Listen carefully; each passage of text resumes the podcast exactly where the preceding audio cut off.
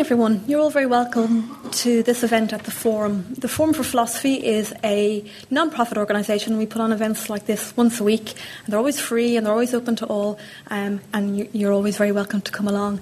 Um, the reason we're able to do this is because of kind folk like yourself who give money to us via our Just Giving page, which you can find a link to on our webpage. Um, and if you go to our webpage, you'll also find a whole host of podcasts from our previous events and essays from various philosophers. Um, this is also being recorded for a podcast, so please bear that in mind. If you ask a question, your voice will be recorded on the podcast and put out into the internet and available forevermore. Um, and do also wait for a roving microphone to find you if you have a question, so our podcast listeners in the future can uh, can hear your question. Um, that's more than enough from me. Thanks again for coming, and join me in welcoming our panel for tonight.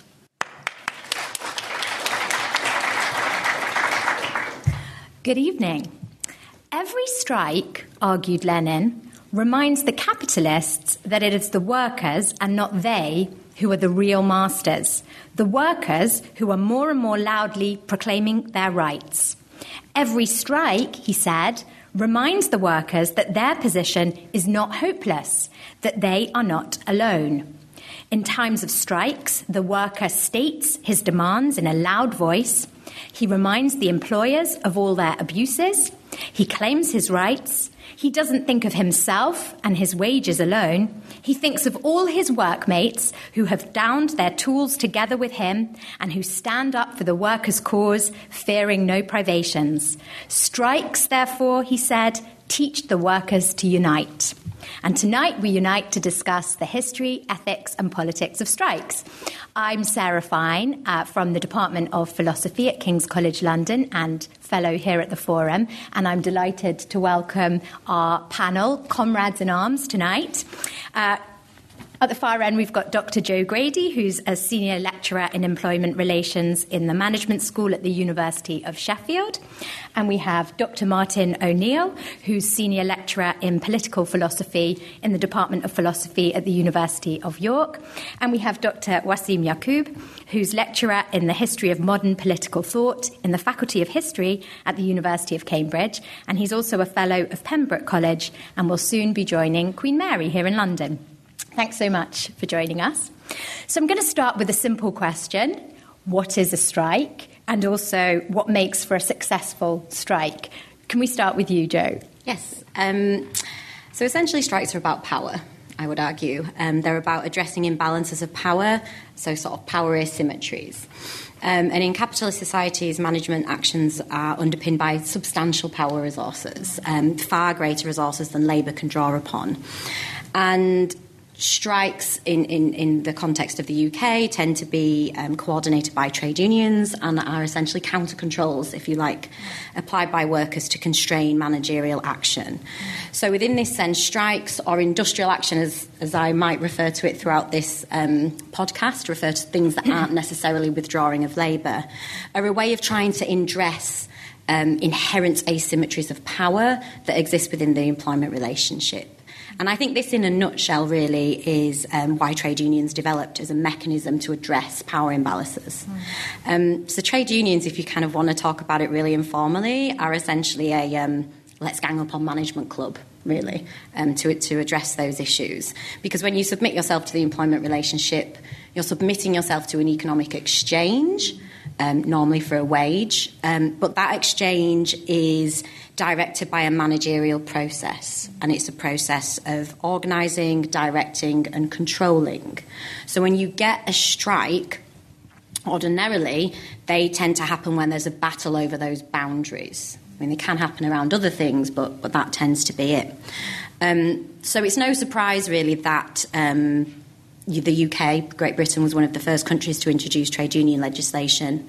Um, really, when that happened, Britain was sort of going through its second industrial revolution, really. 1871 was the first Trade Union Act. Um, and the Taff Vale judgment, which I can talk about a bit later in 1901, but that meant that workers and trade unions wouldn't be held responsible um, for any um, costs incurred during industrial actions. So that was really the development of trade unions and strikes in the historic context here. Um, elsewhere, you see that the conditions there reflect what developed there. So, um, in my research, I've done quite a lot of research on um, organised resistance in Spain, particularly southern Spain, where you see a lot of anarchist organisations. And they develop and resist in lots of diffuse ways that you don't see in the UK because it very much suits the conditions there. Um, anarchists very much kind of favour the general strike but it's a very specific ideological concept within the anarchist framework, and it's um, a means by which you would essentially obtain a new world order by sweeping away capitalism, authoritarianism for a very kind of utopian future society. So that type of struggle very different to the type of struggle that you're seeing at a similar time in a context like the UK. And the only time in which a general strike has ever been attempted here, um, 1926, uh, lasted for nine days. And I think that's because what you see in the UK is that what we get are strikes around a particular issue in a particular industry. Mm. So, say 1984, when I was born, there was the miners' strike, whereas the, the um, the concept of a general strike is much more about a complete reform, not reform through a social democratic process of an individual um, issue, if you like.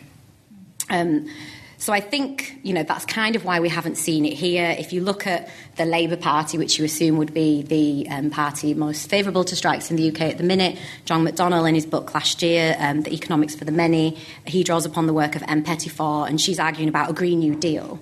So that's very different to this idea of a general strike for a climate strike. It's situating the climate within a broader conceptual framework of a deal for the economy. So I just sort of wanting to draw out the differences between an industrial strike and then that concept of a, a kind of general strike, which I think has quite a historical and specific context within anarchism, which sometimes gets borrowed actually in a way that's not necessarily how strikes have happened in the context in the UK.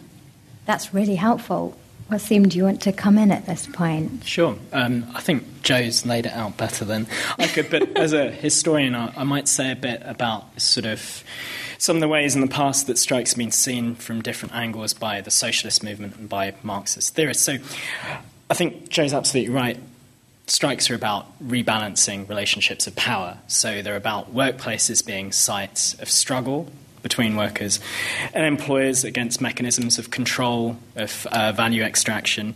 Um, but one thing about the way in which British trade union legislation has framed strikes and the political imaginary here is to make us think of strikes as primarily about economic issues, right? Mm-hmm. Confined to specific features of workplace exploitation or wages and pensions, right? So, uh, and that's not historically been the case in the rest of the world or in the UK.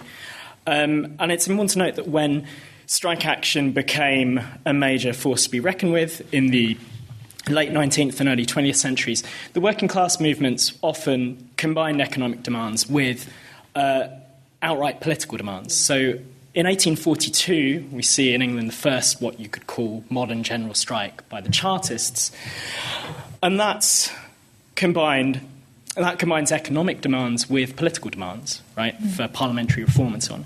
Now, it's not until 1894 till you get the next strike that's understood as a general strike, and that's in Belgium. And that's the working class movement striking for suffrage, not primarily economic conditions. So, in this sort of dialogue between economic and sort of political goals, at the turn of the 20th century, socialists and Marxists in Europe are trying to think about the significance of the strike. Now, it's interesting to note that someone as closely associated with working class and socialist organisations, Engels, actually thought anarchists like Bakunin, with their attachment to the idea of a strike, were asking workers to sit on their hands. So Engels' view was pretty much that a strike is not going to get working class power entrenched. It, you need to move to some forms of insurrectionary sort of action. And a strike is just one part of this panoply of tactics that socialists and Marxists can use. So the general strike for anarchists took on really major significance, as Jo was saying. But for Marxists in, say, the 1900s, it was just one of various weapons and could actually be quite a risky tactic for socialists to employ. So for the Russian socialist Marxists, for example, um, the strike and an emphasis on strike action risked turning the workers' movement into a pi- primarily economic one that had no goals beyond improving um, conditions. Now, I'm going to move quickly, last thing I'll say, from that early 20th century context to back to Britain. So, Jo mentioned Taff Vale. Mm. So, a moment when workers, uh, where trade unions are no longer held financially liable for costs incurred by strike.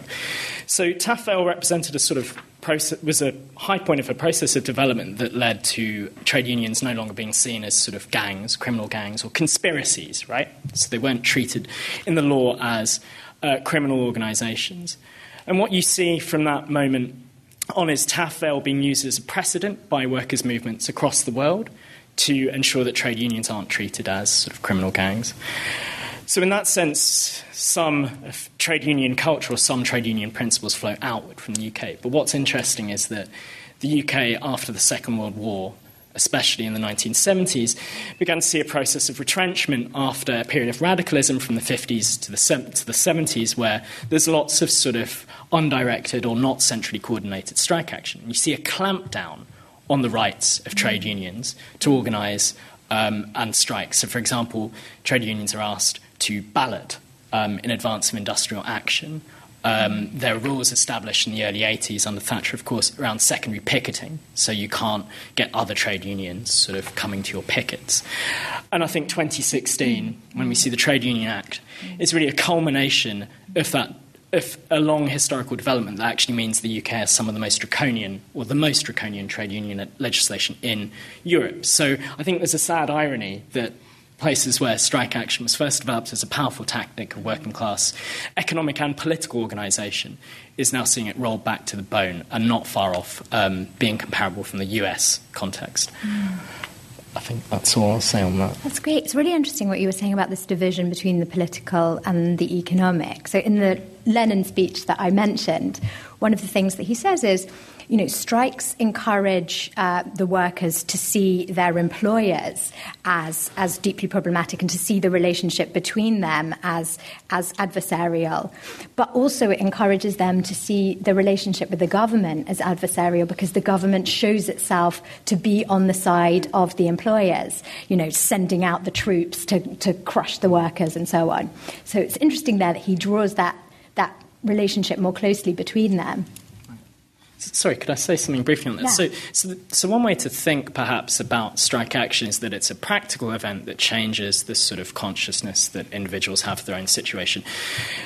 So it has an immediate practical effect, but it also has the effect of revealing a wider structure of social and political relations that some workers might not have been aware of and become aware of through, say, police repression um, or the collusion between the state and their employers.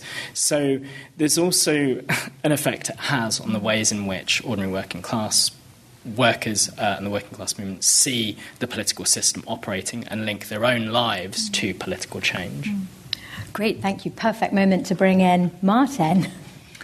So uh, I think uh, both Jo and Waseem have covered a lot of uh, a lot of the ground there um, that I'd want to, to talk about as well. I think that idea that um, that a strike, seen as one form of industrial action on a continuum with other forms of, of possible industrial action, um, is in a way a kind of mechanism for reallocating power within the within the employment relation. I think, as, as Jo emphasised that, that, that's certainly, I think, a very um, important way of thinking about, um, about the nature and role of, of strikes. There's, there's a way in which I think philosophically there's something quite puzzling about what a strike actually is, especially if you start from fairly sort of liberal or individualist kind of premises, and you think about kind of the liberal freedom of contract, and if, if you think about just the, the employment relation as a kind of bilateral relationship between an, an employer and an employee, a strike is then this kind of interesting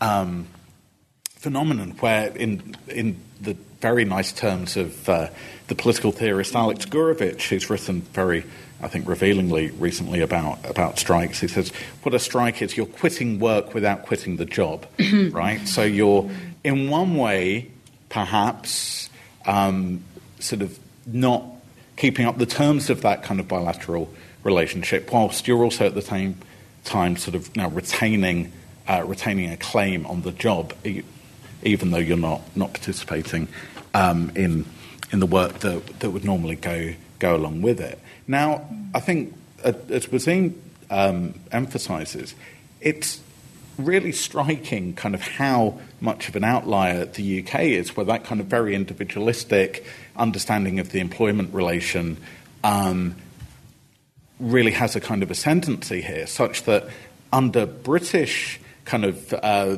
you know, the, the, kind of British approach to thinking about, um, about trade unions and about uh, strikes, it becomes much more of a, uh, a puzzle to think how you can quit work but, but retain, uh, retain that connection to, to the job. Whereas, of course, in many other jurisdictions, the right to strike, the right to engage in that kind of uh, industrial action is seen as you know, either as a human right or as a constitutionally um, protected uh, essential. So I think there's, there's definitely um, a different way, perhaps in some ways a kind of less individualistic way, that thinks of the employment relation as a kind of central feature of how we organise our societies, and then thinks about the way states kind of regulate that employment relation, not as something that should sort of start from a framing in terms of that just simple bilateral relationship, but that starts from a kind of broader sense of what the demands of, of a just society might be, and that then, you know, creates some sort of uh, constraints on how the employment relation can work that might in some ways be quite, quite different to how we, we think about um, that relationship if we start from a more uh, individualistic uh, beginning. But one, uh, so in preparation for this, I, I just thought, okay, that it's very clear. I think if one starts from a more sort of socialist um, theoretical starting point, how one can sort of defend the, the importance of, of, strikes as a kind of very important kind of agency that trade unions can have. But it's very interesting, I think, how despite the kind of surface puzzle um, from a more liberal perspective of making sense of the strike as a kind of uh, something that might deserve protection in law, you have some of the most important figures of sort of British 19th century and early 20th century uh, liberalism defending the strike. So John Stuart Mill says uh, in the Principles of Political Economy that the strike is an indispensable means of enabling the sellers of labour to take due care of their own interests under a system of competition. Strikes, therefore, are not a mischievous, but on the contrary, a valuable part of the existing machinery of society. Um, or Hobhouse, Leonard Hobhouse, in his, his book Liberalism, says that the emancipation of trade unions was in the main a liberating movement because combination was necessary to place the workman, gendered language, but you know, the worker, on something approaching terms of equality with the employer, and because tacit combinations of employers would never, in fact, be prevented by law. So the thought is that capital uh, comes ready organised. I mean, this I think, fits with what Jo was saying. You know, the, the interests of employers, they're already, um, they're already, um, uh, you know, they come just, you know, if you have a, a firm with many uh, employees but one, um, you know, one, one um, but just you know one, one large firm, there's a kind of degree of organisation there. Or you know more broadly, the interests of capital tend to kind of come uh, quite well organised to begin with. So even on um, you know the, the the sort of impeccably liberal starting point, the sort of non, non-socialist assumptions of someone like Mill or Hobhouse, there's a sense in which you could think of the strike and the importance of having some legal protection for for strikes as a way of kind of ensuring the value of freedoms within uh, within mm. the labour market. Because if you didn't have that there, the sheer scale of the, the asymmetry in power mm. between employers and employees would mean that those kind of market freedoms were simply without value for, for workers. So, um, yeah, so I'll, I'll stop at that. Fantastic. So we've talked quite a lot then about strikes as an effort to kind of rebalance power or something like that. But then we know that some strikes are unsuccessful at doing just that. So, could we say a little bit more about what makes for a successful strike? What, what are the ingredients of a strike that goes well? How do we determine whether or not a strike has been successful? Uh, right, well, I'll step forward then. Uh, I'll be, I guess I'll speak partly as a sort of uh, practitioner, which is odd. You don't get many opportunities to do that as an academic. But um, from organising a sort of relatively small, now quite large trade union branch, one of the things you really feel acutely is that in quiet times, when you're not striking, you really rely on the work of your most militant, most committed, most activist uh, political agents, essentially. Then the difficulty when you're trying to move lots of people who are not so politically committed into action is to find some way of joining the political goals and aspirations and economic demands, uh, welding them together, so to speak, so that you can carry forward people who maybe aren't so committed to industrial action. And that is quite hard to do without losing, without compromising constantly with the sort of silent majority that are part of uh, a lot of workplaces and workforces. Um, and I don't think there are really any ready made plans, therefore, for how successful strike action pans out in various places because of this thing about there always being demands that go beyond the immediate economic situation that everyone in the workplace will have, right? So you're not just trying to see whether people are willing to stay out on strike because of this one particular thing. There's often a whole host of other grievances that you're trying to weld together or get people to help you weld together. Yeah, and I, I, would follow on from that. I think a lot of the research that, that I do looks at solidarities and how you mobilize people to recognize that they have solidarities because part of, of encouraging people or people seeing a need to take part in act again i'm going to call it industrial action rather than just strikes because um, industrial action can take many forms that isn't necessarily withdrawing your labour that can be incredibly um, effective so i think a lot of the time you might want to use this language of making the personal political. You know, so at what point does a workplace issue that you have connect with other grievances and you actually see that there is a thread that connects all of these that requires a collective response um, and there's you know there's different ways in which you then mobilize people and like you say maybe those people that you would traditionally say sit in the silent majority actually step forward and, and say that affects me too. And I think the role of, you know, like a branch activist in, in a union, that ends being their role a lot of the time, actually um, articulating where solidarities are, demonstrating them, and demonstrating that action together um, is way more effective because, you know, much like Martin was saying, um, whether capitalists or industrialists or you know whatever the kind of regime that you're organising within, um, whether they have ready-made interests or whether they just benefit from a disconnected set of regulatory mechanisms, which mean that they benefit. Um, they are a kind of a, a ready-made group of people who, at least, their interest is to keep on appropriating value. So at that point, you have to find out a way to allow people to acknowledge that they have a set of interests and that there are solidarities there to be forged. And I think that that's because strikes. You know, how do you say if a strike is successful? Do you get all of the demands that you went into to get? Maybe not. Does that mean the strike wasn't successful? I don't think so. I think it depends on whether you shift the narrative and discourse. Does something that was seen as impossible actually become part of the terrain of a new workplace regime?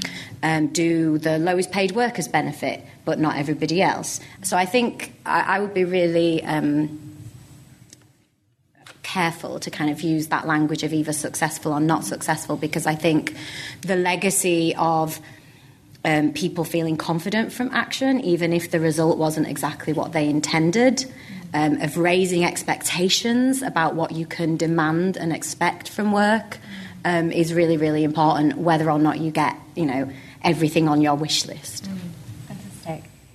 So I think I'd uh, agree with that. Obviously, there's a, one way in which you can think about a, a strike being more or less successful um, in terms of its the explicit demands of that um, industrial action, but of course, I mean, in a way, it goes back to um, what E.P. Thompson said about the, the Chartists, right? So the Chartists didn't get the, uh, the People's Charter that they were campaigning for, but, you know, that action, maybe obliquely, maybe in an indirect way, had an incredible um, an incredible sort of set of consequences in terms of the development of solidarity, mm. the development of a sense of kind of individual and collective political efficacy. Mm-hmm. And I mean, it, it, seems to me that, that very often um, when you have what are in many places very hierarchical um, employment relations and a sense where work can become a kind of venue for, for disempowerment, cynicism, detachment, um, all, all, all, the sorts of um, bad psychological consequences that work can generate, and which then you know, might undermine our sense, you know, as citizens that we've actually, you know, got common projects that we can realise that we actually can kind of engage um, as citizens within the kind of democratic public sphere and make things happen. I think one thing that, that, that can really go well when a strike um, is successful in mobilising people, in creating relations of solidarity, in creating um, a sense of kind of shared political efficacy is that it can have sort of longer run, mm-hmm. long on, uh, knock on effects within the kind of broader uh, political culture, both within particular workplaces and, and, more broadly, that don't very easily get captured if we yeah. just think about the success or failure of strikes in terms of the realization of immediate demand. So I think um, it's very important when we think about strikes to think about that kind of broader social and political mm. context and, and to kind of judge them as well by,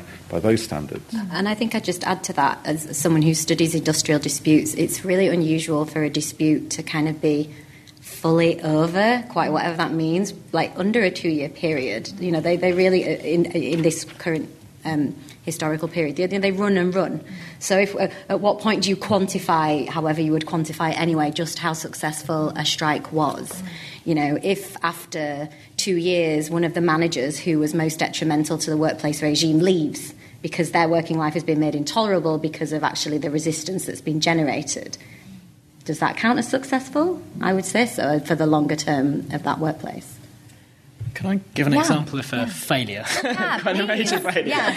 Because uh, sometimes strikes, obviously, and industrial action fails disastrously. And I think this goes to what Martin was talking about citizenship and understanding your place in relationship to the state and what the what agenda the government has in relation to the strike. So, in the early Reagan years, uh, the air traffic controllers um, turned down uh, an offer from the from the government government employees um, that they didn't like because they thought they could actually go out and strike and win something better. They had actually, as a union, backed Ronald Reagan uh, so they thought he'd be sim- sort of sympathetic.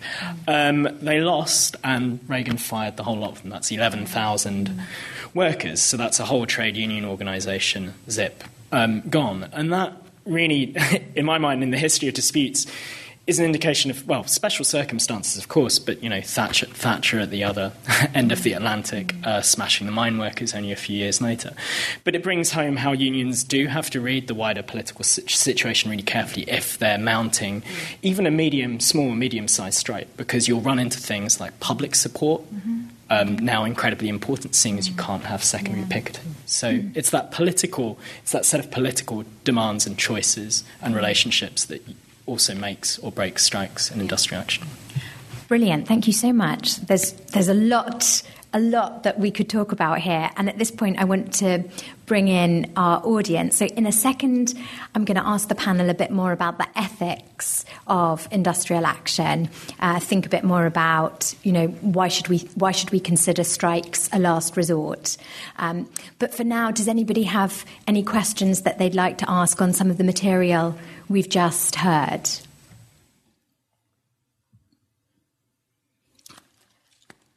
Can we wait for the microphone? Here we go. And then. okay, thank you.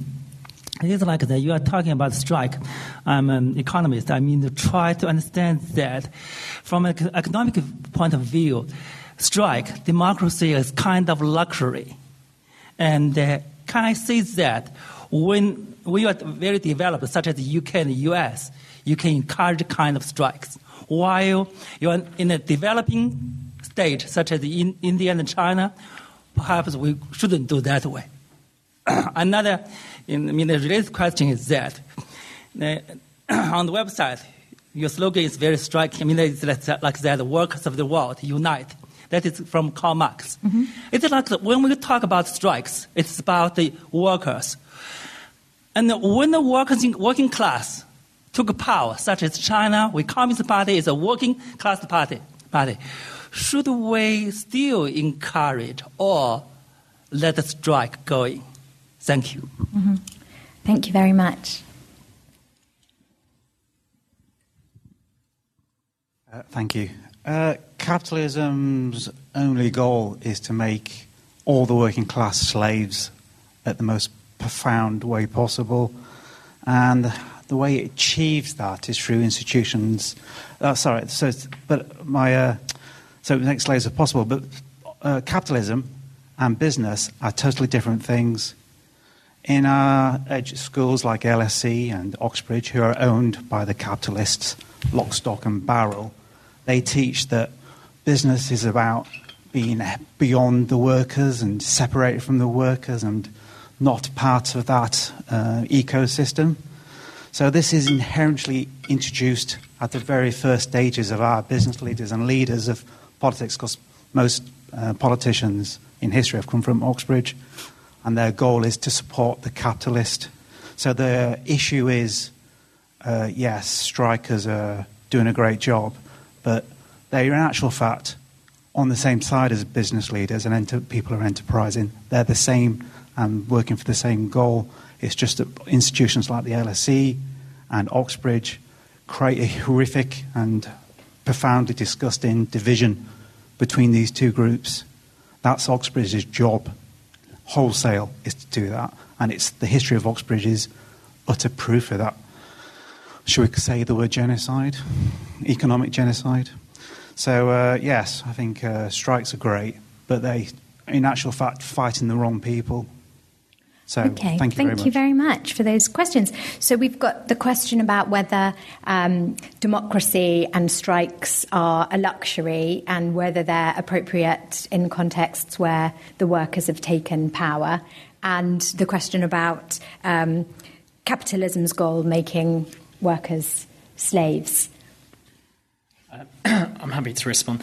Um, so, if we're if there's one comparator which is industrialized democracies with high uh, standards of living, and then you have countries like where my family from, India, where um, workers are in a much have much lower purchasing power, they have much less economic power. Well, there's a moral question first, which is whether workers have a right to go on strike at all. And my answer to that would be yes, I think workers have a right to withdraw their labour. But there's also a wider economic point there to make about how redistributing wealth and spreading wealth more equally in societies like India, for example, um, is beneficial to the economy at large. It increases the purchasing power of consumers, it generates economic growth. Um, and my view is that strike action, industrial action, and trade unions are one of the most powerful mechanisms for achieving that redistribution. So it, there is a powerful case that for the rapid development of nations that have, say, uh, low GDP, actually strong unions are really important um, to generating growth.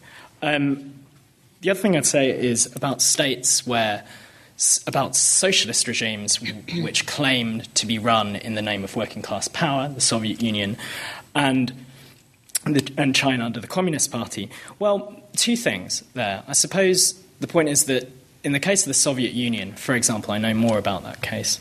Um, the state claims to be run as an organ of working class power, but in practice, trade unions and all forms of workers' self organization were turned into state organs, right? They had no independence.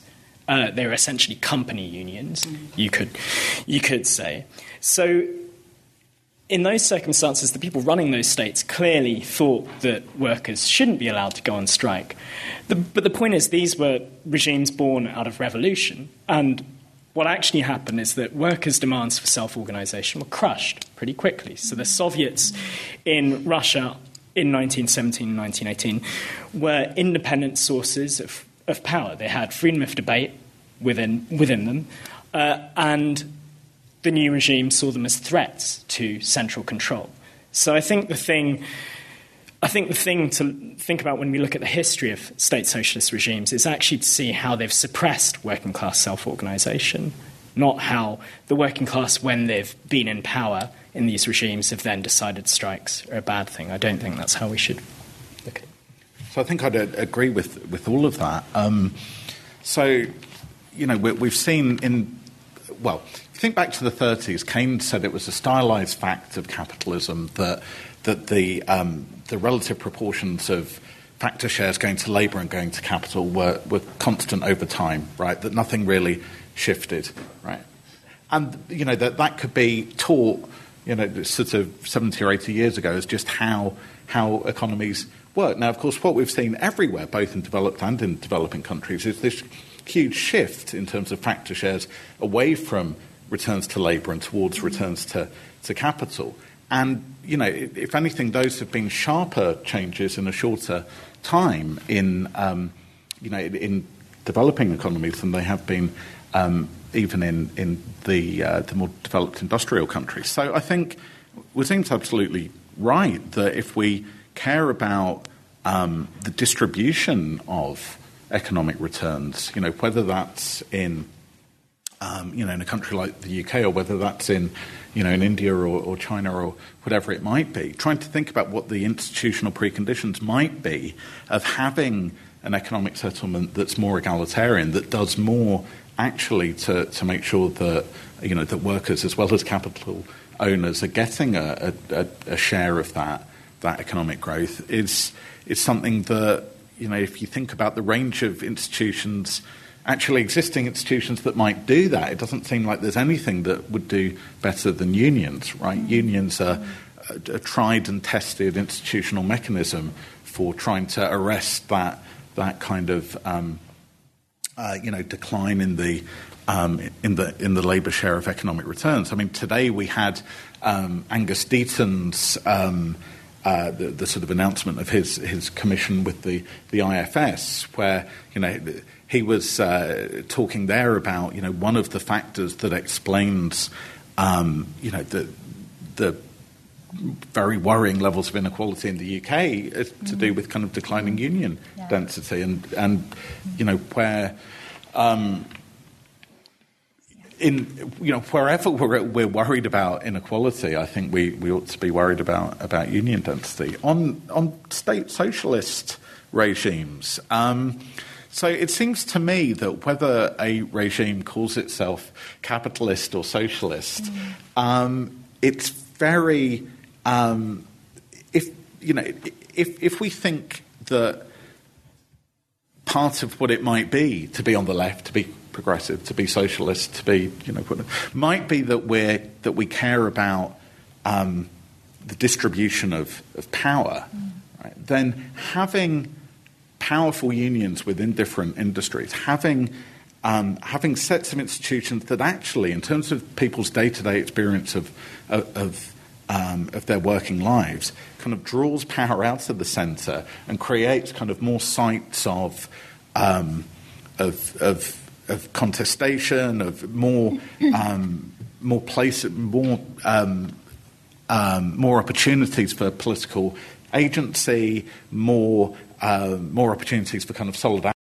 Um, uh, among different groups of, of, workers. That, it seems to me, is um, you know, if we're egalitarians, then uh, you know we should we should be in favour of institutional structures that disperse power, and I think that's you know that that should be the case in regimes that think of themselves as socialist, even you know as much, if not more so, than than those that don't. Yeah, I just wanted to pick up on this idea that um, striking is a, a, luxury of democracy. Um, and, you know, can, any, can anyone or everyone strike? Um, to, to, to, go back to what was said earlier, it's really difficult to strike in the UK. It's incredibly difficult. I think the idea that because we're in um, a kind of advanced democratic country, that, you know, striking is something that is easy for us to do and is therefore a luxury is, is a myth. And if we take um, the more sort of historical um, perspective that I outlined at the beginning, you know, there have always been people who, for striking, was a serious financial penalty. You know, I'm not sure anybody really can afford to strike when they do it. Um, one of the reasons why I really enjoy researching um, anarchists in Spain who were working in Gibraltar is I couldn't think of people who were kind of less equipped to strike in terms of, you know, having a financial buffer to help them out. They just didn't. But they were on strike all the time. Um, they believed in something called the impossible demand, um, which. Um, in southern Spain at the turn of the 19th, 20th century, um, anarchists would make these demands of their employers to make concessions and apologies to any Spanish speakers in the room, but these were called los tres ochos, um, was a common one. So this is the idea, I think, very much to echo um, Waseem, that you would have eight hours for sleep, eight hours for leisure, and, and then eight hours on the working day. But the point of the impossible demand was that once your demand was met, you would return to your employer and demand something else because you didn't really want that demand. You, you wanted the, um, the, the, tussle. And there was an Andalusian factory in my research. After they'd secured Los Tres Ocho, they went on to demand that that eight hour day um, comprised of seven and a half hour breaks. Which, I mean, if my employer would give me that, well, that would be fabulous. Because um, the point, of course, isn't to get concessions from their employer for, for these anarchists. It was to have the impossible demand to go unmet so that they could take part in a general strike and, and battle towards something more. So I think, you know, it's very much this internalised logic of, of kind of capitalism that strikers. Um, are doing something that is a luxury to them and you know should really put up with their lot um, so yeah, I just sort of wanted to position that and say that it's not a position that I would um, subscribe to, either in an advanced democracy like ours, or in you know the kind of economy that my Spanish anarchists found themselves in at the turn of the 19th, 20th century. Wonderful, thank you. So let's think a little bit. Sorry, no, no, we, we can't take. Um, thank you very much, but we're just going to move on. We're, we're just going to move on, and then we'll come back again and have a more discussion about audience questions. Thank you. Thank you. Thank you. So, um, at this point, we're going to talk a little bit about ethics of, of strikes. Um, and here I want to talk a little bit about the idea that strikes are often seen as, as a last resort. So you've already said, Jo, well, industrial action, um, you know, happens across a spectrum. Why, why see strikes as a last resort? Um, should workers of all sectors be permitted to go on strike. Um, so, can we have a yeah. start thinking about that? Should we start with Martin? Sure. Yeah. So, I mean, as Jo said, that there are there are costs attendant on on striking, costs for the workers in terms of lost wages, costs for in terms of you know the kind of broader disruption of um, um, of, of, of stopping work, such that if if there's a way of achieving um, some of the demands that, that one might have as a, a union member without, uh, without having to strike, then it seems reasonable uh, to try and pursue those, those other uh, mechanisms to do that. And where it seems like a, a, large part of the role of the strike is as a kind of backstop, right? It, mm. It's as the, um, the kind of underlying guarantor of workers actually having some power and some voice and some standing in their um, deliberations and negotiations with, with management. It's the fact that you have got the, um, the option of striking that, that means then, hopefully,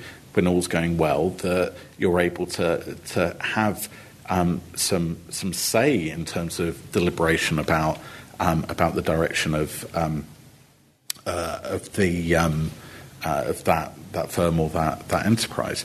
Um, with regard to um, a, you know, what we don't really have in Britain very often, in very many places, but if you did have a more democratic economy, if you did have more um, deliberation in, you know, in more industries between um, workers and, and, management, then you could you could imagine a, a, a system, a more democratic economic settlement, where it was just the fact that, that striking or, or particular forms of industrial action were there in reserve was part of what explained having a more uh, democratic uh, settlement, but that hopefully you wouldn't then have to use it that that often. I mean, one one problem that that we have, I, I guess, here, which um, I mean, perhaps uh, you know, if, if, one thinks about the kind of university um, strike uh, last year in, in, the UK is that we have um, a situation where there isn't a particularly strong uh, tradition of, of, kind of deliberation between management and workers, and where you know the, the option of the strike actually has to come fairly fairly quickly, given that there perhaps aren't the other avenues that there ought to be for pressing uh, pressing particular kinds of concerns or, or, or demands. Um, with regard to, um, I mean, the, the issue that, that Sarah raises about the ethics of, of striking, I think if we had a better um, labour law settlement, if we if we had um, if we had a, a, a better system of labour labour law in the UK, what you'd like to um, have, I take it, is that for those um, for those sectors where we might have reason to think that it, it would be you know too costly for workers to go on strike, whether that's in um, you know in, in um, you know the, the fire service or the mm um, or uh, you know in parts of the NHS or whatever it it might be that we could have some other kind of mechanism, whether it's some form of um, independent binding arbitration or, or some kind of something else that could sort of play that role as a um, as, as a kind of guarantor for more equal power relations within relations between employers and, and workers. Um, obviously, where where we where we don't have that, we just come up against, I think, what you know might often be um, just very quite difficult ethical dilemmas where um, where you know obviously there, there could be circumstances where the the kind of political and economic gains from striking would just have to be weighed against the other kinds of social costs that, that go along with that. Mm. But I mean, I think that just you know, e- even even for those of us, let's say, working in higher education, we we were very uh, aware of the costs of strike activity in terms of our students, even if um, we'd be kidding ourselves if we thought we were the most vital workers in the economy. Mm. Um, but I think in, in some cases um, we we just face the pull of, of, of competing values, and there's mm. you know there's going to not not be uh, much that one can do to, to avoid that that difficulty. Um, you would expect me to say this as an industrial relations scholar, but um, the ability to strike is essential, um, and it's one of the um, unfortunate things about the current law that we have in, in the UK. That um, workers, having gone through all of the incredibly bureaucratic and administrative processes to ballot for strike action, can still have that action um, deemed illegitimate and, and, not be able to pursue it. Um, to, to, go back a few decades when Tony Benn um, was the uh, Minister for Energy, one of the main reasons he opposed nuclear energy was not necessarily on, on kind of environmental grounds, um, but that it was it would pose a threat of workers to be able to withdraw their labour um, because of obviously having to kind of take care and not be able to just walk off site. And I think that um, that's really important. And I always think of that when arguments come up about whether or not we should have restrictions on the right of people who work in so called, you know, essential services. And I think, well, if we think those services are essential, maybe we should ensure that the employment practices within those industries um, never deteriorate to a, a, a, place where people would want to withdraw their labour. And I think that if we look at people who work in prisons, there's serious issues when people who have legitimate grievances and, and health and safety concerns with their workplaces who are then in a position where they cannot withdraw withdraw their labour. Um, so I think that that's one thing that really needs, as far as I'm concerned, um, asserting. If we're talking about the ethics of striking, is the ethics of people um, to be able to to walk away from from. It doesn't have to be a dangerous or bad job, but just reasons for which they think there is a reason to do that. Um, I think that's really important. Again, not to kind of bar everyone, but you know there are also other types of, of, of, action, you know, supplementary action, which can be just as um, successful as strike action, depending on on what you do. You know, we often still use the language of a factory when we talk about strikes, and I think this sometimes leads to people saying, you know, we the withdrawal of labour is all we can ever do. And for me, yes, you always have to have the withdrawal of labour as, as key leverage. But, um, you know, people in factories don't just withdraw their labour, they do go slows. Um, they take part in sabotage on the production line. Um, and I think that, you know, we can take um, inspiration, I think, from that type of disruptive um, type of behaviour as well, or misbehaviour, if you'd like to think about it in that sense, and how you can withdraw your labour maybe without strictly doing so, or disrupt the capitalist process, because that's what strikes are. They're about disruption. And I think this idea of, you know, um, the ethics of striking and whether or not you should strikes are supposed to disrupt things. That that is the point. There is no such thing as a perfect strike that doesn't disrupt anything. And if if the point as a group of workers is that you have been making demonstrations through to your employer, um, and you feel they are legitimate, and your employer continues to ignore them, then that disruption it might be the last tactic to you. But I don't think you have to do a performative, duty bound. It is our last tactic. You know, for very much the kind of reasons that we discussed um, in the intro that your goals might be bigger than getting a eight hour shift full of 7.5 hour breaks. You know, it, it might be something greater. Thank you.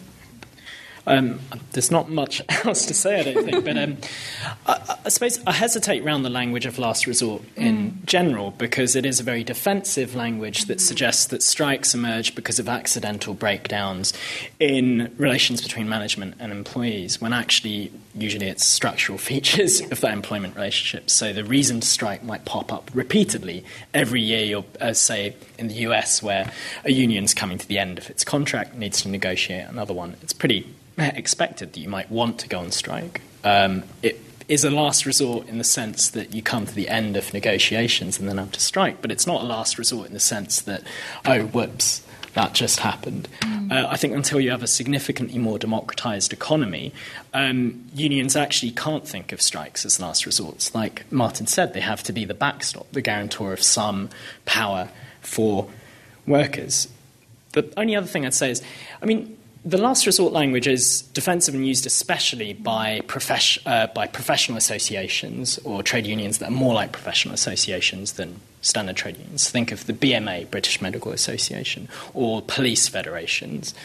Um, in those cases, normally what happens is, in order to keep their professional sort of identity, they will make arrangements to ensure that, say, patients are not hurt in the process of taking action, as we saw with the junior doctors' strike. Um, but it's also the case that governments are anxious to expand the definition of essential services, right? Mm-hmm. Um, last thing.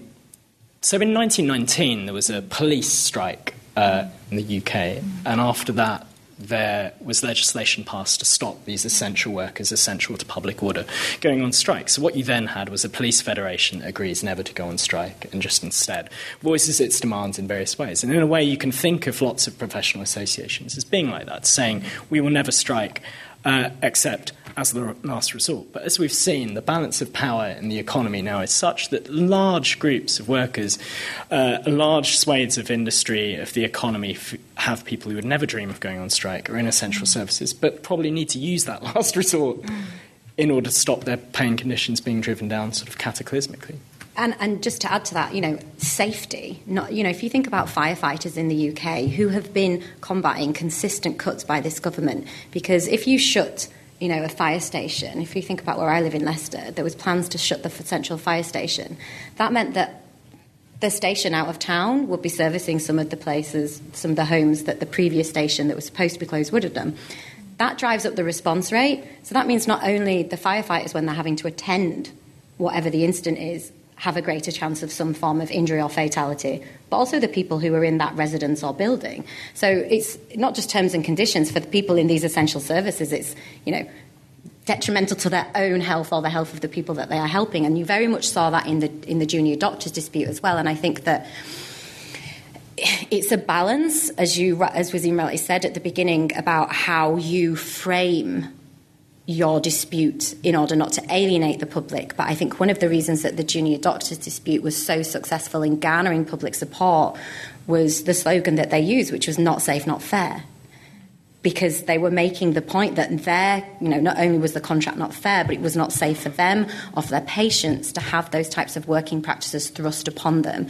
And the same is very much if you if you look at the details of the firefighters' um, disputes that they've had ongoing um, ever since you know 2010. And I think that the right to strike and the strike not being the last resort is really, really crucial, as you say, when we're actually talking about essential services, where these, you know, which can be life or death situations. Fascinating. I'm not going to pl- quite play devil's advocate mm, here, but mm. one major historical shift that makes the language of last resort more prevalent is private to public sector trade unions. And like in advanced industrial economies, private sector trade union sort of rates and proportions have, have plummeted. It's much more common common to be uh, in a trade union for, in the public sector. Uh, and that means when you strike, you're often seen as attacking ordinary citizens rather than just mm. your employer. So the relationship becomes one that can be presented as an attack on citizens and on the democratic order itself, right? And Thatcher was able to use that argument even for miners who weren't uh, who weren't providing, you know, face-to-face services. So I think there is a historical shift that makes this language much more common.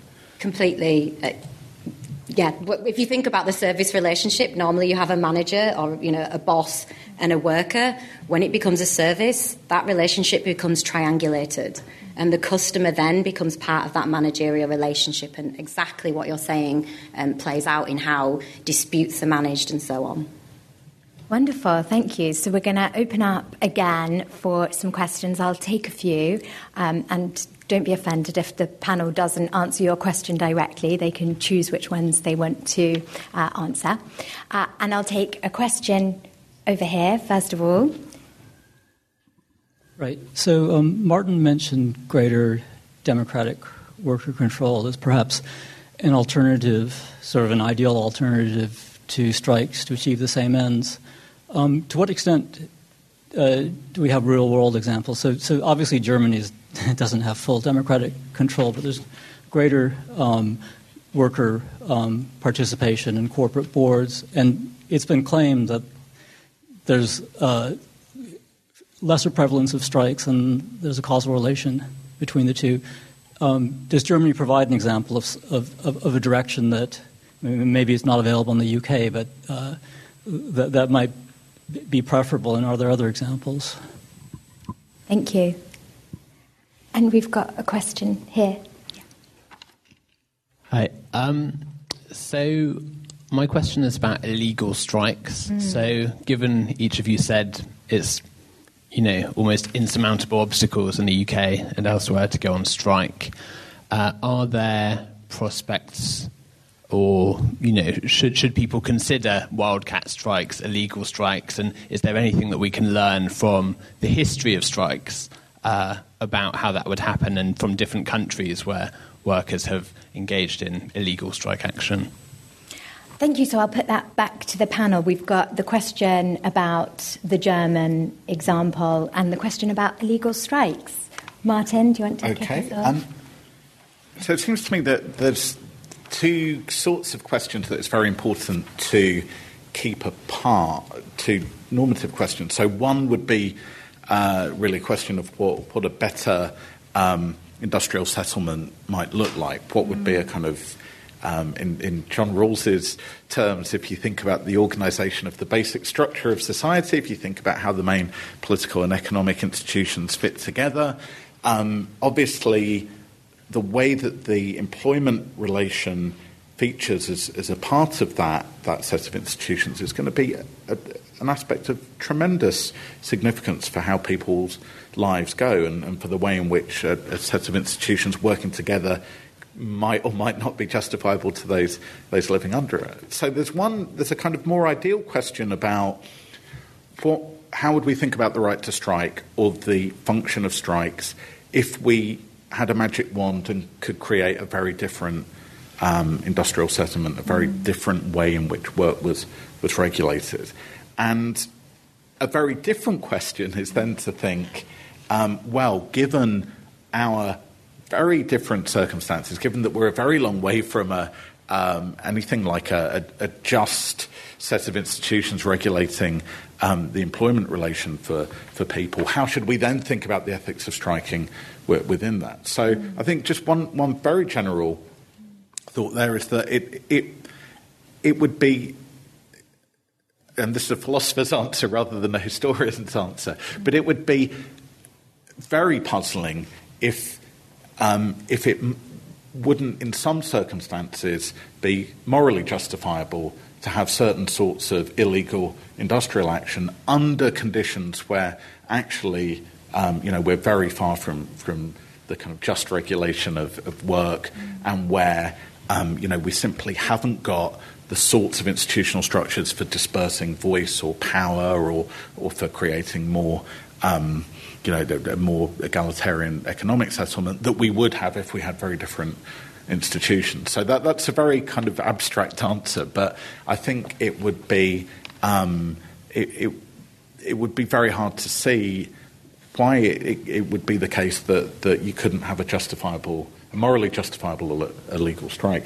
Um, in answer to the question about other other kinds of settlement and whether um, as it were, the strike might be a, a less necessary feature of um, um, of kind of union activity um, under circumstances where actually there were different different ways in which people could exercise voice and power within within work. I, I think that's that's um, you know exactly right. That a more um, a more kind of corporatist settlement, hopefully, would have points for the exercise of voice and power um, that, that wouldn't exist in a more adversarial system. Now, I, I don't know um, whether, whether that's um, how that's borne out exactly in the data, but it, it wouldn't be at all, um, at all surprising um, if uh, an economy like Germany, where actually there are more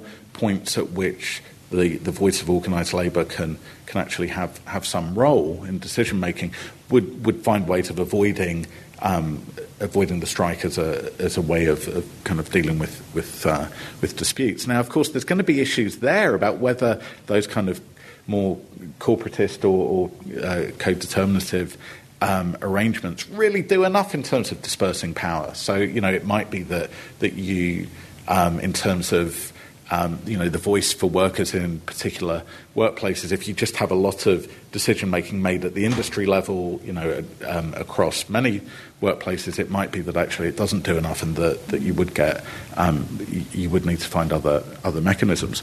Um, one very interesting case, I think, is if one looks at um, kind of worker cooperatives.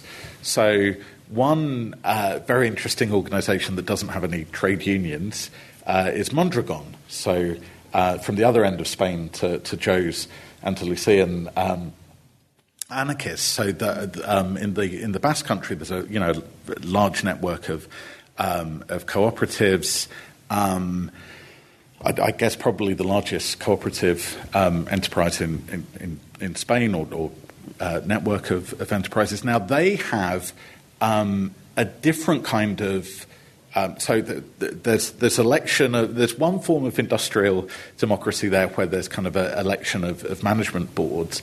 There's then a kind of another structure that maybe has a kind of um, a, a, sort of parallel um, function to what trade unions might have in a in um, in a capitalist enterprise of a kind of um, a somewhat detached sort of supervisory board. But but the thought being in any case, that there are a number of points at which um, people's collective voice can find expression within uh, within the structure of, of, of that enterprise. Now, um, I, I, don't know whether their exclusion of um, of unions and sort of traditional forms of, let's say, strike activity is, all things considered, justifiable. But I think you could at least see what, a, what the case for that would look like if you've got a structure that finds different ways for workers to kind of have their voice heard and to, to, and for, for power and voice to be dispersed within within those structures. But I think. Um, it's certainly an interesting sort of puzzle case for, for thinking about um, uh, the relationship between one particular set of institutions, i.e., you know, kind of labour unions of, of, of, the familiar kind that we that we have, as, as, against the kind of broader issue, which is about um, the dispersal of power within within the economy.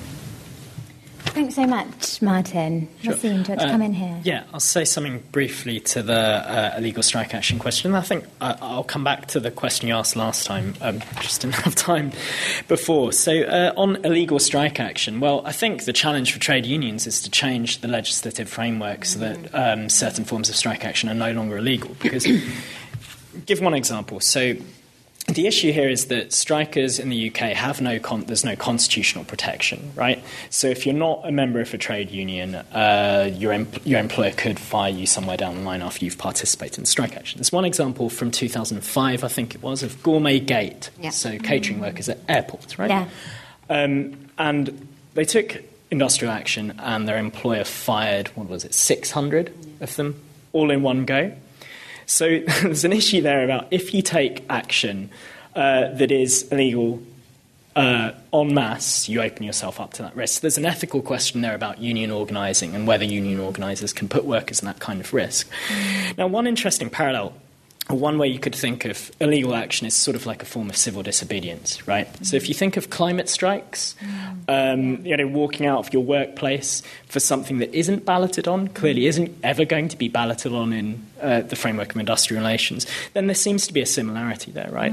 But the problem is it's not like the school strikes where kids are walking out because you have people with ongoing livelihoods that might be threatened if they take that illegal action.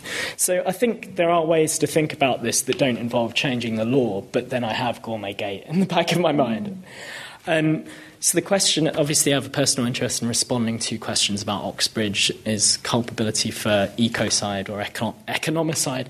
Um, I take the question to have been about whether we're stri- whether strikes target the right sort of location of power, right? Whether aimed at the right um, source of political and economic power. Well, I think I'll just go back to the, that point about the way industrial action is framed in the UK legislatively is extremely restrictive of the sorts of causes you can strike over, right? It's not just what action you can take in your workplace against grievances you have in your workplace. It's that other unions or other structures cannot strike against. Uh, uh, they can't support you. They can't take supportive strike action. So that's very limiting in terms of the goals, the aims, the sorts of um, structures you're targeting with industrial action. And I think for something like Oxbridge, there was an interesting case, actually. I'll come to this last year with the pension strike that academics took, where Oxbridge seemed to bear some special culpability for trying to uh, smash up the pension scheme for all university staff. So there was a debate about how Oxbridge could be targeted because it was specially responsible. But it seemed obvious that there was nothing within the framework of industrial action uh, or balloted strike action that would be relevant there. It would be more like social movement tactics, right? Protests, uh, embarrassment, PR attempts to embarrass them publicly in the press and in the media. So there is, as much as I want to say strikes historically used to be political and economic more than they are now in the UK, there is a question about what, what strike action, well, which goals strike action can actually um, achieve or get you towards. And in some cases, like the climate movement, the climate strike movement, it might not just not be the right model. Yeah. I think. Hmm. I would echo that just to answer your question as well that because of the very kind of constitutional trade unionism that we've had in the UK, so you know, British trade unions have never tried the impossible demand. It hmm. isn't, you know, they've always very much kind of worked within the framework that they've adopted, and I think that that has sort of slowly led to the incrementalism of, of you know, the culmination of the 2016 Trade Union Act, and um, it's a massive problem, not just for the reasons that have already been outlined, but um, you know, as was just said, it also acts as a severe restriction, bottleneck, limitation, whatever language you want to use, on what we can strike over, and it positions really crucial um, issues that affect us all uh, something that you can't take action over because it's not a particular industrial workplace issue. And I think that much like at certain times in history when the law boxes you in in terms of what you can achieve, then you challenge the law. Um, one of the interesting consequences of the 2016 Trade Union Act is if you're a bit of a nerd like me, you will have read its previous manifestations before it came to power. It was far more restrictive than it currently is. And it, in, it originally included kind of social movement activity, um, profiling people's social media, you know, to the point in taking part in big social disputes um, could have come within its remit. Um, because of the pushback from trade unions, some of that far more kind of punitive um, and surveillance aspects um, were removed. So the, the, the, kind of ironic issue is a lot of the um, strikes that weren't really strikes that happened last year with um, Deliveroo drivers and, and, people on, on those types of contracts would have actually not been possible had the original Trade Union Act stood. Whereas because they're not taking part in an industrial dispute, they're just not turning up to work that day, um, it actually falls outside of the Act. Um, so it's kind of ironic that it's kind of, if you're in traditional employment, the Act is the most punitive form of industrial relations we've ever had. But if you're one of these very precarious workers that other disconnected regulatory mechanisms have made possible in the UK, you actually have access to far more kind of innovative ways of disputing with your employer because of your precarity and because you ended up slipping through the cracks of the Trade Union Act. So I think the challenge really for the trade union movement is to find sort of disputes and campaigns with sister movements, whether that's a trade union or the climate strike, to demonstrate the way in which the Trade Union Act acts as a, a you know a, a, an influence to deny us all opportunities to take part in serious campaigns that could seriously change the trajectory of our economy, the extent to which we are stopping freedom of movement, you know, all manner of serious challenges that just don't happen to fall within the workplace issue. And just finally, another example of this, if you're familiar with it, is a, a union called ACORN, which organises through households. It's not a workplace trade union, so it basically um, organises people who are mostly in precarious employment or at least very low paid via the household. So it targets, you know, kind of bad landlords. Um, it helps people who are being evicted. And I think in an economy where people are moving jobs a lot, or you know have to move jobs a lot actually looking at ways in which you can organise people and if that's the household you know in addition to the workplace i would never suggest you, you move but i think it's an interesting way of saying how are we going to organise people against the forces that damage us Brilliant. Thank you so much. So, we're just going to have a little bit more discussion and then we'll come back again for further questions. Um, what I'd like us to think about in this last part is the current social and political context in which we find ourselves. So, commentators often describe this as a time of a crisis for social democratic parties across Europe, uh, rise of populism uh, in the UK. For a long time, we've seen austerity policies. What, how, how should we think of strikes in this particular context? Should we expect um, the number of strikes to rise? Do we think strikes are going to start looking quite different. Um, so, can I start with you? Sure. Uh, I think uh, uh, these kinds of events almost uh, always someone quotes Gramsci. yeah, or pessimism of the intellect, optimism of the will. So uh, yeah. I think in Western Europe and the United States, uh, if uh, if we're talking about the sort of political and economic structures that shape the trajectory of the trade union movement, then it's clear that lots of the energy that once fueled a sort of adversarial trade union culture has been sapping away for quite a long time. But I just want to zoom back because this is an area I work on to one context where democracy and social democracy specifically seem to be failing, and this is Weimar Germany, um, obviously. So a social democrat, a, a loosely social democratic constitution with some internal contradictions, one of the largest Marxist, well, socialist parties in Europe. Um, socialist intellectuals were wondering why uh, they simply weren't able to achieve far reaching reforms and also why the threat of fascism uh, was. Uh, intensifying at the end of the 20s. Mm. And one theorist, a Labour lawyer called Franz Neumann, um, Kenti understanding understood how the hierarchical structure of workplaces, the feeling of powerlessness that uh, employees have in the face of highly rationalized, technologically sort of driven change in uh, con- forms of control in their workplace, would lead to sort of outlet people having outlets of frustration that didn't necessarily produce sort of rational democratic outcomes. Fascism, as one example. So I think there is something to be said from the trade union perspective about how giving people a stake in the management and operation of their ordinary lives, their working lives, um, makes them better democratic citizens or more suited for thinking democratically, and also makes them less likely to seek solutions that don't aren't necessarily going to improve their uh, social and economic conditions. Um, there's also something one could say about race mm. and the trade union movement. Mm. Historically, the trade union movement has had a patchy record race in almost any uh, Western European country.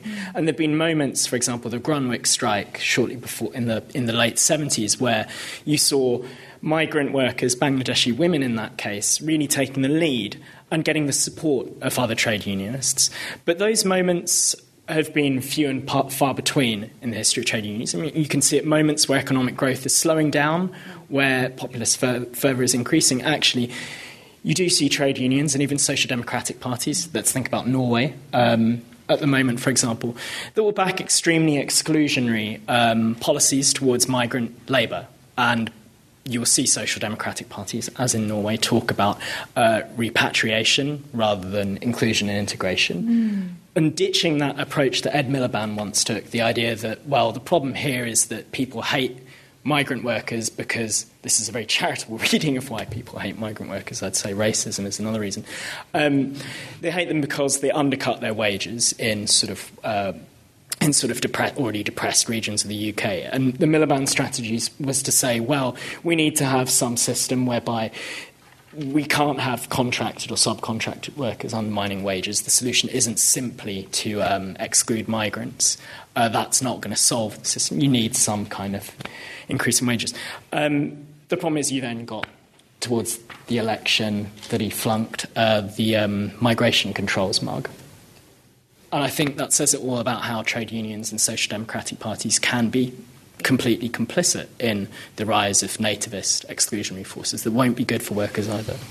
Yeah. I would, I would agree with that, and I think um, not only has, has tackling um, you know, the, the myths around migration being, being a problem, as in they haven't done it, I think that the same has been said with regards austerity, which has obviously kind of fueled um, some of those arguments, and I think that um, Simon Wren, who's at Oxford, I don't know if anybody's read his book, um, The Lies We Are Told, um, about the coalition government and the, you know, the excellent job they did in convincing people um, that government finances work like households. You know, because it's like a kind of nice, tidy metaphor that works for people, and it's not the case. And New Labour, you know, much like the, the migration mugs, kind of compounded that um, narrative as well when they accepted responsibility in, in 07 and 08 for the financial crisis. Um, you know, that government spending was not the cause of that, but that they've allowed that to develop, and therefore the kind of the solution to that was put forward as austerity, and, and that kind of settled in. Um, and I think that that is the challenge essentially of, of, of, of drawing that the conclusion um, that democratic solutions to economic problems really rely on is persuading people that the logic of austerity is false. And you know, much like um, the argument that went before, that the, the logic that migrants are, are, you know, are kind of pushing down wages is false, and it takes people to, to step forward and make those arguments very clearly, and they're quite simple and easy to make. Um, but we have a, a kind of an environment, if you like, in the in the UK where we allow far right voices to grace our media in, in numbers that just does not make sense to me. Um, and that allows these arguments to be naturalised. And then, in order to counteract them, you have to use the language of that naturalised discourse, which reinforces it. So, even actually tackling it to say it isn't the case um, becomes an argument about the extent to which it is. And I think that's quite a challenge. Um, and it's, I think, one of the biggest challenges that we face right now. So I'm, I'm glad that uh, Waseem reminded me of the obligation to um, quote Gramsci. um, where, I mean, obviously, with our, our uh, you know, our, our, current crisis consists precisely in the fact that the old is dying and the new cannot be born. In this interregnum, a great variety of morbid symptoms appear, and there's lots of morbid symptoms um, about. Um, so it seems to me that the point that John Stuart Mill emphasised that a more democratic way of organising work, a more democratic way of organising the economy could create the conditions for having a more successfully democratic society. I think that point is just tremendously important, and it goes hand in hand with the thought that we can't really go on as we are with an economic settlement that's increasingly um, inegalitarian, where the, the, the kind of um, runaway inequality with, with um, you know a small number of people increasingly getting um, the lion's share of economic returns, that, that that's not politically a sustainable um, model uh, to have. Now, it, it seems to me that both traditional labour unions and the kinds of organisations that, that Jo was talking about as well, things like Acorn and you know, renters unions or um, you know more informal um, uh, movements that, that bring together people in more precarious forms of employment. That that those sorts of um, those sorts of institutions that create solidarity that help people collectively to recover a sense of, of political and economic agency that help people kind of collectively to come to a framing and, and, an understanding of their economic circumstances that then gives them a path forward to kind of charting solutions. That, that, that those sorts of institutions are going to be of tremendous um, central importance if there is going to be a, a, a, way out from you know this current disordered, unjustifiable economic settlement to something that that actually you know might might function and be justifiable to people, um, in you know, and, and, and, and you know, give us a path through. So, could they be enough? Well, I think they could be a huge part of the the picture, and I mean, what one might need is the small opening that one would get with. I mean, one thing that keeps us uh, that you know creates the the terrible difficulties that we have in terms of not having a sufficiently um, dynamic or egalitarian public culture in, uh, in, in, in terms of British politics is exactly the fact that we have these incredibly restrictive uh, sets of labour laws and the fact that we don't have kind of fertile ground for the development of, um, of, of, a more vibrant um, uh, union movement. So, um, you know, to just say something optimistic about the Labour Party um, rather than uh, you know looking forward uh, rather than, than, than backwards. I think it's very encouraging that what you now have is a Labour Party that that will back strikers and that will you know just come out very explicitly and um, express solidarity with, with those engaged in industrial action, as you know, as, as the Labour Party did uh, when we were all on strike last year. You know, that was a very heartening thing to see. And if there's a future um, government in this country that were, let's say, to rewrite um, British uh, union legislation along the sorts of lines that, that one sees in the very interesting document from the Institute uh, for Employment Rights, their manifesto mm. for labour law, which would, I mean, to connect up with what, what Jo was saying about mm. um, secondary action and sort of broader, broader forms of, of industrial action that, that can be focused not necessarily on very narrow or very local terms and conditions mm. sorts of issues, but that could give the capacity to, to broaden that out. I think those sorts of changes in the kind of background labour legislation could then actually create the conditions under which you know we could hopefully see the emergence of um, you know a, a, a, large change towards a more a more kind of um, democratic and a more egalitarian economic settlement. So that's my that's my hope. Wonderful. Well, we've got five minutes left, so I think we have time for two nice, succinct questions and then last words from our panel. So we've got, uh, I'm going to take these two questions at the back here. Nice and, nice and short, please. okay, my, my issue is the, the question of industrial democracy and the current power structures mentioned by the last speaker in terms of the legal infrastructure, which is, in my view, very anti union. Does the panel believe that, despite what has happened in the past 40 years in terms of strike action, the, can strikes really be considered a luxury, considering the redistribution of wealth less pay, less, with less strikes equals less pay, and the poverty and inequality that prevails since the capitalist crisis of 2008. Can strikes really be considered a, a luxury despite all those? Thank you.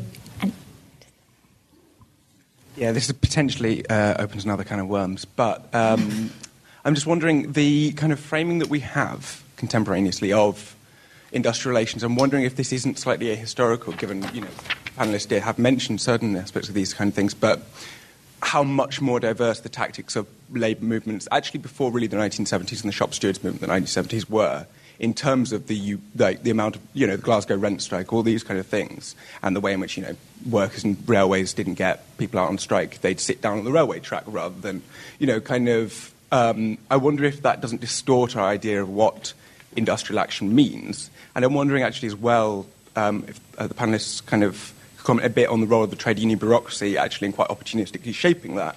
Um, in the sense, you know, in Unite Rank and File, you've got Unite bureaucrats handing uh, lists of uh, blacklists to employers and this kind of thing. And but obviously the introduction of facility time, the kind of development of um, partnership relations with employers, etc. How this really actually does really distort our conception of what industrial action can be.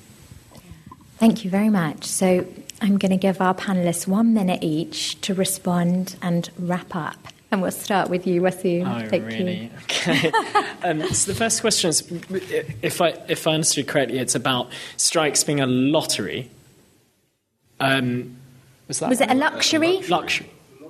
A luxury. A luxury. Yeah. Sorry. Yeah. Um, well, I think. Uh, they're a necessity, but they're very hard to organise, which is why they seem like the luxury of workers who already have um, well functioning trade unions with a lot of money behind them that are willing to support strike action and with the support of the public as well. So, you know, it's easy for junior doctors to go on a long strike in a way because they're able to say, look, don't you respect what we do? It's of value.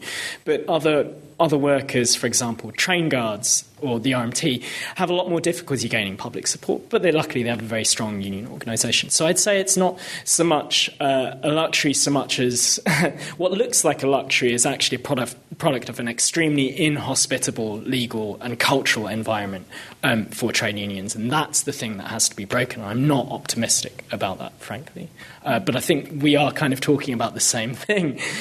Um, on the trade union bureaucracy. So, um, actually, I can't say that because it will get my regional trade union office in trouble. um, I think actually, if we're looking, we're looking at a situation where lots of trade union, uh, paid trade union officials are really acutely aware that they're looking at a period of managed decline, right, of trade union membership, of what trade unions are doing. And I think in that period of managed decline, what they want to do is husband resources as best as possible, go out on strike very little. It's very hard to go on strike now. And I think that, to me, is the opposite of what's going to save the trade union movement, obviously. And I think rank and file initiatives and a plurality of tactics. I mean, we talked about illegal strike action there, but there are things that that activists can do that don't cross the line into getting all your members arrested, right? Trade unionists are not going to be able to be like Extinction Rebellion, uh, unfortunately, or fortunately, depending mm. on what you think of them. Um, but those initiatives have to come from the rank and file because I think it's very rare for trade union officials to uh, try and inculcate a plurality of um, sort of, yeah, I'll stop there, a plurality of tactics that might disrupt their hold over the membership and their control. One minute, Martin. uh, this is a dangerous panel to be on to say anything about paid uh, trade union officials or those who might in the future uh, occupy such roles in uh, in trade unions. Who, um, so I won't say much about um, that, but just say that on the contrast between what's a luxury and what's a necessity. I think what's a necessity is some kind of transformation of our economic settlement. What we have is it's no good, right? And it's you know it's stultifying. It doesn't fit very well with um, a broader democratic culture. It, it's um, it's badly in need of replacement. So what? What are the preconditions for doing that? Well, I, you know, we need to find the institutions that we have that have got some kind of ability to catalyse change and that have some role in transferring uh, power and then hopefully further down the road transferring kind of economic returns within our uh, within the uh, the economies that, that we live that we live in. Now, unions are you know, they may, in some ways, the vista may not look encouraging. There might be reasons for pessimism. There might be areas where it looks like a, a period of decline rather than optimism. But, you know, that's one of the kinds of institutions that we've got. And I think we just have to. Um, if we want to see a different economic settlement, we just have to do what we can to try and help to build and develop those institutions. Um, and I agree entirely about the point about the, pl- the kind of plurality of different sorts of tactics, and which I think connects with Jo's points about also the plurality of different kinds of organisations and institutions that are going to be needed as part of a, an ecosystem that, that shifts. Um, shifts us towards a more democratic and a more egalitarian um, society. I'm going to have to move on, Martin. Yes. Jo. Yeah, I, I think um, one of the things I think to refer to the, the problem that you're raising is that particularly during the sort of 2000s that, um, you know, a lot of trade unions went down that partnership model and that was really, really bad.